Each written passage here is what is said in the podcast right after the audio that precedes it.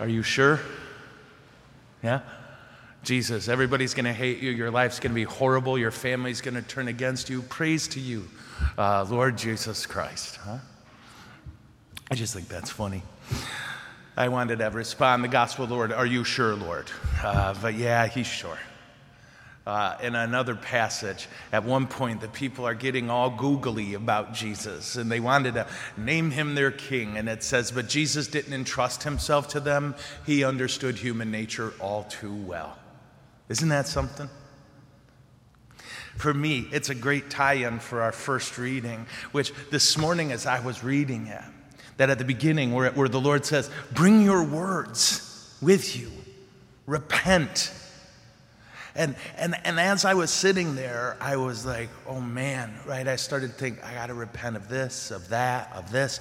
And I'm, I'm giving my sins to the Lord. And, and I had stopped reading and, and, and had this list. I'm up to three sins now. Uh, it was pretty tough. Uh, but then at the end, but then all of a sudden the reading really changes tone, doesn't it?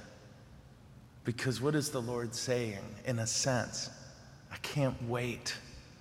I can't wait for our relationship to be right again. I think of all the times in my life, not all of them, dear Lord. I think of times in my life where I failed, where I failed myself, I failed others, I failed our Lord. And I think of the times that people forgave me so kindly and showed such mercy. But I can't really think of a time where I repented. And, and again, I've received so much mercy, but I've never had someone go, Oh, thank God, now our relationship's right again. For that's how our God works. And I love that. He knows we're going to fail him at times.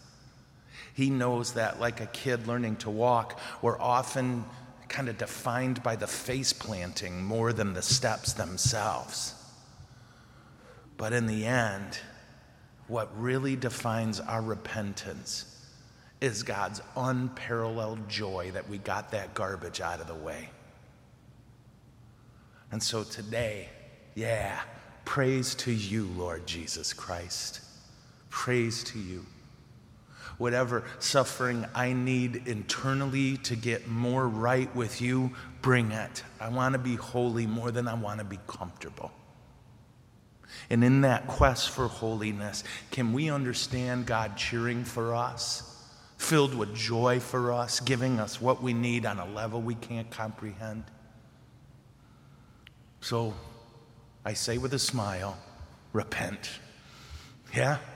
Give God those sins pledge to God, I'm going to strive to do better, and know that your joy in the new start is a tiny shadow of His joy in your desire. Amen? Okay. Thank you, Jesus.